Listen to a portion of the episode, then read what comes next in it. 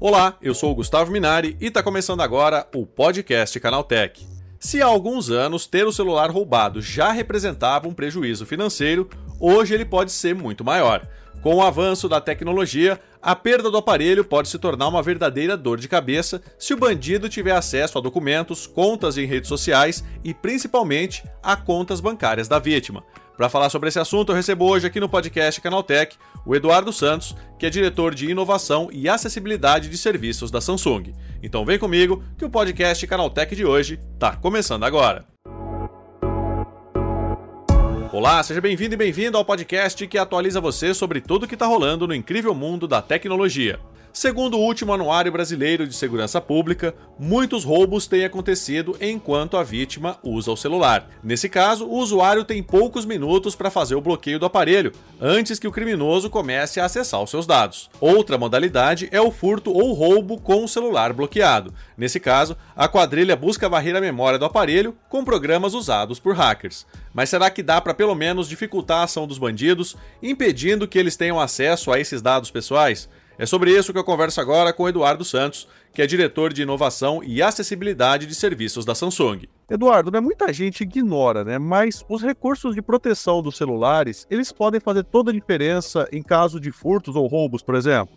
Com certeza, assim, hoje os recursos que, que tem hoje disponíveis nos celulares fazem a diferença brutal entre você ter um problemaço e você ter uma conta, ah, uma vida tranquila logo depois do incidente. Mas os recursos já estão bastante disponíveis e, e, e, tem uma gama enorme de possibilidades que você pode proteger. Como você falou, pouco conhecidos pelas pessoas, as pessoas conhecem pouco ainda.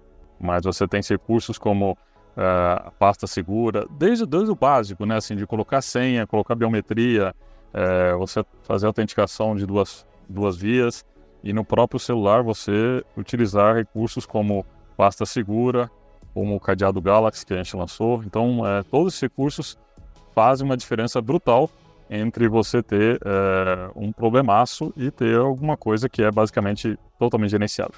Agora, Eduardo, né, por exemplo, se uma pessoa vai num show, né, ou num evento que tem uma grande aglomeração, onde a probabilidade do furto ela aumenta bastante, né? É, esses sistemas de segurança eles também acabam ajudando nesses casos? Ajudam, ajudam muito, porque o, o que acontece é o seguinte, assim, quando acontece algum, algum incidente, você foi roubado, você perdeu o celular, o, o principal que eu diria é você ter, ter uma ação rápida. Assim, é, então, é, tem duas situações bastante importantes aí. A situação em que você foi roubado, perdeu o aparelho e o aparelho estava bloqueado, tem senha, tudo isso. Então você tem um nível de segurança um pouco maior, porque você sabe que você tem um pouco mais de tempo para poder agir. Mesmo assim, é importantíssimo fazer o bloqueio, fazer todo o procedimento. Caso uh, a situação mais grave em que a pessoa conseguiu seu aparelho ou pegou o aparelho em que você teve que passar a senha por uma situação de coerção e tudo, a situação é muito mais grave. Você tem que agir em questão de minutos, porque nesses minutos são cruciais é, em que a pessoa vai poder entrar na sua conta, vai remover as suas credenciais do telefone, vai mudar a biometria e vai começar a fazer as coisas que a gente já conhece, é fazer uma transação via Pix, entrar na sua conta do banco, entrar na sua rede social, é, fazer o sequestro da sua rede social via WhatsApp, via é, redes sociais e, e, aí começam os problemas graves, né, em que o, o, valor do aparelho fica até pequeno perto do problema que pode ser causado quando acontece isso. Mas de qualquer forma, o mais importante é agir rápido. É, primeiro se proteger antes, primeiro você ter uh, os níveis de proteção definidos antes, seja com todos os seus aplicativos importantes numa pasta segura, você ter os seus sistemas de, de duas vias de autenticação habilitados em todos os sistemas, todos os, uh, as redes sociais, todas uh, as contas com isso ativado. E uh, ativado o cadeado Galaxy também, para você poder de forma muito rápida, com uma ligação, ou com acesso através de qualquer outro telefone ou browser, através da sua senha é, e, um, e, seu CPF, bloquear o telefone para que quem pegou o telefone não, não, possa ter ação nenhuma. Ele vira um peso de papel. Não, isso é verdade, né? Agora, Eduardo, diz uma coisa, né? É, ativar todos esses recursos de segurança no aparelho deixa o celular mais lento ou isso é mito? Isso é mito. Isso é completamente um mito, não tem nenhuma influência na performance do aparelho, até em consumo de bateria, isso não, não muda nada. É, os telefones da Samsung já estão preparados para isso. A gente tem uma, um nível de, de criptografia e de, é, de segurança que está é, atrelado ao hardware do, do telefone, está atrelado ao chipset do telefone, e isso tem impacto zero em qualquer usabilidade ou qualquer consumo de bateria ou qualquer é, performance do aparelho. É um nível de segurança que eu diria todos deveriam habilitar, deveriam fazer. Por que, que tem muita gente que não faz isso, Eduardo? Você acha que é por desconhecimento, é que a pessoa acha que nunca vai acontecer com ela, né? Como é que você avalia isso? Eu diria que é, é, um misto de desconhecimento, a grande parte do desconhecimento, as pessoas, a grande maioria não sabe nem que pode bloquear o aparelho. Essa é a verdade. Então, é desconhecimento. O segundo é um, um certo receio de que é, se meu aparelho for roubado, eu tenho que bloquear como fazer isso, não saber o que fazer no momento de, de, de incidente. É, e o terceiro é o receio de que pode, como você falou, pode prejudicar ou o aparelho está sendo controlado por alguém, o que é total mito. Isso não acontece de forma alguma. A gente não tem nenhuma informação do, do, do aparelho tal. A gente só, no nosso sistema da Samsung, a gente consegue bloquear o aparelho mediante a ação do usuário. Ele, ele tem ação de bloqueio e esse bloqueio é feito, mas o usuário tem total controle e a gente não tem nenhum acesso, não tem nenhuma informação do que ele tem no aparelho. Isso é completamente um mito do pode acontecer. E Eduardo, né, tem, tem muita gente que usa né, as chamadas carteiras digitais, né, para guardar documento, uma passagem de avião ou um cartão virtual. É seguro levar tudo isso no celular hoje em dia ou não? Eu diria que é mais seguro até do que outros, outros métodos. Te dou um exemplo clássico que eu, que eu costumo brincar. É, você põe na sua carteira digital, seja o Samsung Wallet ou outro, você põe o seu cartão de crédito, você habilita ele para pagamento digital. É, hoje, se você tiver um cartão de crédito com aproximação habilitada, o celular ele é mais seguro do que o cartão de crédito. Uhum. Porque no celular você tem a biometria que é exigida sempre que você vai fazer um pagamento. Você tem que fazer um pagamento e habilitar a biometria e fazer um pagamento via biometria. No Samsung, uh, na nossa wallet, isso acontece 100% das vezes. Você tem que realmente habilitar a biometria e fazer um pagamento com uma, uma ação. Se você tiver um cartão com uma aproximação habilitado, basta alguém conseguir o seu cartão pegar e utilizar ele. Então, a, o, o, cartão dentro da carteira do celular está mais protegido do que o cartão dentro da sua carteira física. É, é um, uma metodologia de proteção maior. Assim, existe um mito grande de que, ó, não vou deixar o meu celular, meu celular vai ser comprometido. Ele tem camadas de proteção maiores do que uma carteira física. Uhum. Uma carteira física que o ladrão roubou e tem o seu cartão na, na mão, ele pode usar por aproximação sem usar senha, sem usar nenhuma metodologia de, de proteção. E isso não acontece na carteira digital. É, a gente vê é, vários é, vídeos virais aí na internet, voltando àquela história do, dos grandes eventos, né, com aglomeração, que a pessoa chega com aquela maquininha por aproximação próximo ao celular da pessoa e automaticamente a pessoa consegue fazer um saque, um pix, via aproximação ali com o aparelho, com o celular. Isso também é mito, né? Isso não tem como acontecer, principalmente por conta desses fatores de autenticação, né? É muito, muito assim. É, é, é, diria que não, não, vou falar que é mito completamente, a gente não testou todo o negócio, pode ser que existe um, mas é, é, muito, muito raro. E a mesma coisa acontece se você tiver com uma carteira no seu bolso, com seu cartão por NFC habilitado, né, por aproximação habilitado, e a pessoa encostar a maquininha ali. É exatamente igual. E é mais fácil fazer com, com o cartão do que fazer com o celular. Não, com certeza, né? E as pessoas ainda acabam acreditando nessas coisas que elas veem na internet, né? E acabam tomando isso como verdade, né? Exatamente, exatamente. É o famoso fake news que vale mais do que a verdade, né?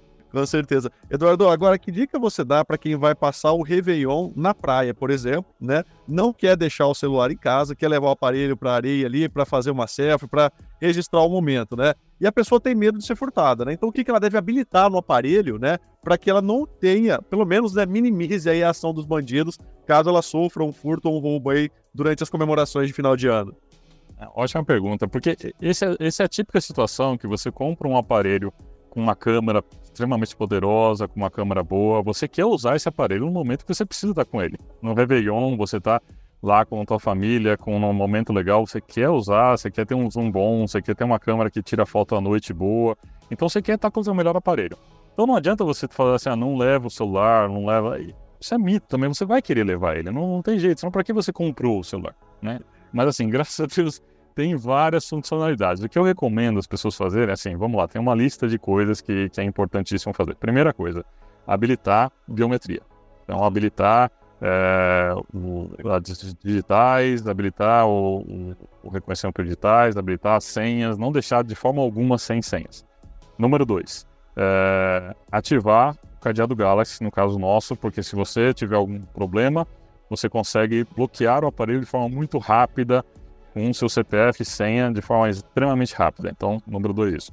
Número 3, ativar a pasta segura, que é uma área do telefone onde você coloca lá dentro todos os seus aplicativos de banco, todos os seus aplicativos é, onde tem informações confidenciais, pessoais, importantes.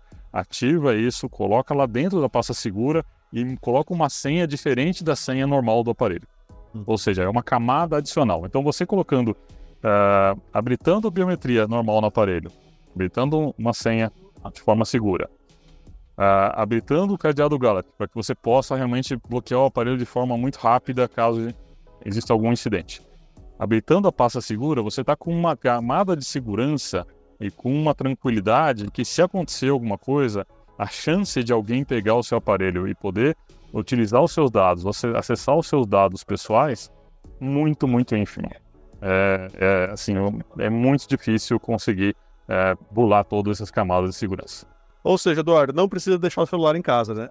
Não, não deveria, porque senão você não vai utilizar o celular naquele momento específico que você precisa dele. O celular ele é móvel, ele tem que estar com você no momento que você está onde você precisa dele. Você quer tirar foto, você quer estar mostrando para todo mundo onde você está e naquele momento legal em que é para compartilhar. Eu diria que, assim, eu pessoalmente sempre estou com meu celular, não tem como ficar sem, e sempre quero ter a melhor câmera possível para registrar os melhores momentos da vida tomando pequenas medidas aí de segurança, né? A gente não precisa abrir mão de todo, de todo o potencial do aparelho, né? É. É, assim, é óbvio que, assim, as outras dicas normais que a gente tem é, é prestar atenção, não abrir o aparelho, ficar falando com o aparelho na rua quando tá em situações de perigo, isso é normal. Mas, assim, não dá para abrir mão de tudo, né? A gente tem que entrar num, num compromisso, tem que estar tá realmente é, podendo é, usufruir do melhor da vida e do melhor das situações com o melhor equipamento possível. Acho que ele está lá para isso, ele foi criado para isso. E a gente criou soluções exatamente para poder que, fazer com que as pessoas utilizem o aparelho nesses momentos. Eduardo, obrigado pela tua participação e bom dia para você, hein? Muito, muito obrigado. Obrigado, Gustavo. Obrigado pela oportunidade. Tá, esse foi Eduardo Santos falando sobre como é possível evitar que criminosos acessem os dados do celular em caso de roubo. Agora se liga no que rolou de mais importante nesse universo da tecnologia no quadro Aconteceu Também.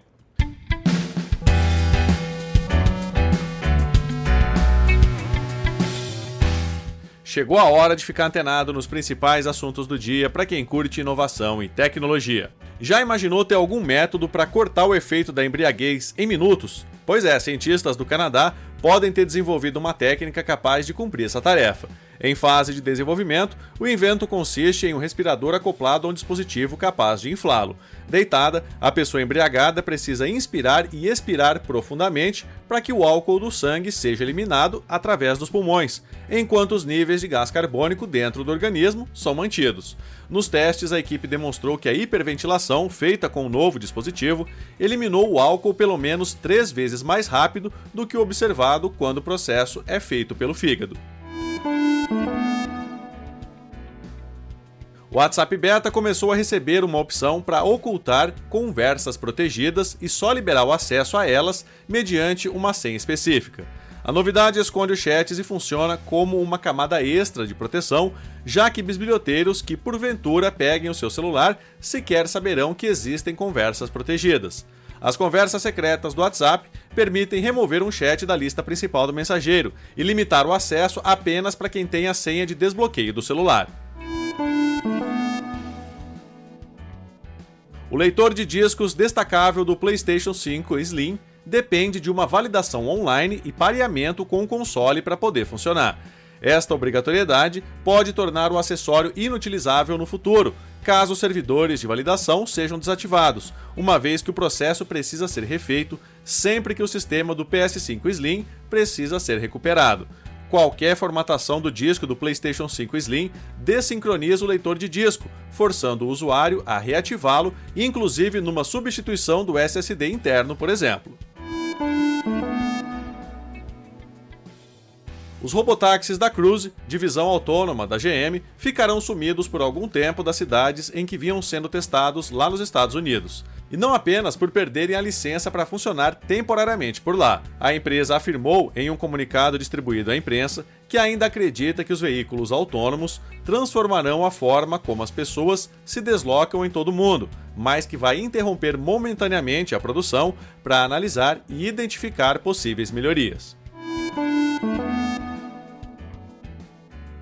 A democratização dos carros eletrificados no Brasil para uma faixa maior da população poderá demorar mais do que o esperado. O governo anunciou agora, de forma oficial, que voltará a cobrar impostos de importação em híbridos e elétricos puros.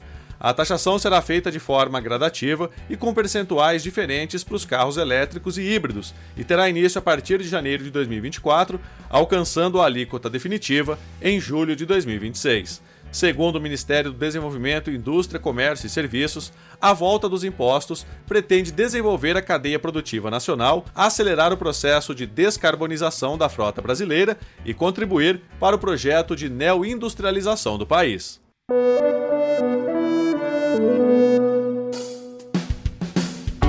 Tá aí, com essas notícias, o nosso podcast Canaltech de hoje vai chegando ao fim. Lembre-se de seguir a gente e deixar uma avaliação no seu aplicativo de podcast preferido. É sempre bom lembrar que os dias de publicação do programa são de terça a sábado, com um episódio novo às 7 da manhã para acompanhar o seu café. Lembrando que aos domingos tem também o Vale Play, o podcast de entretenimento do Canaltech. Esse episódio foi roteirizado e apresentado por mim, Gustavo Minari, e a edição foi do Vicenzo Varim.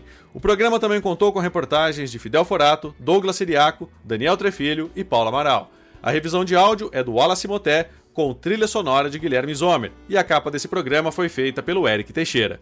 Agora nosso podcast vai ficando por aqui. A gente volta amanhã com mais notícias do universo da tecnologia para você começar bem o seu dia. Até lá, tchau, tchau.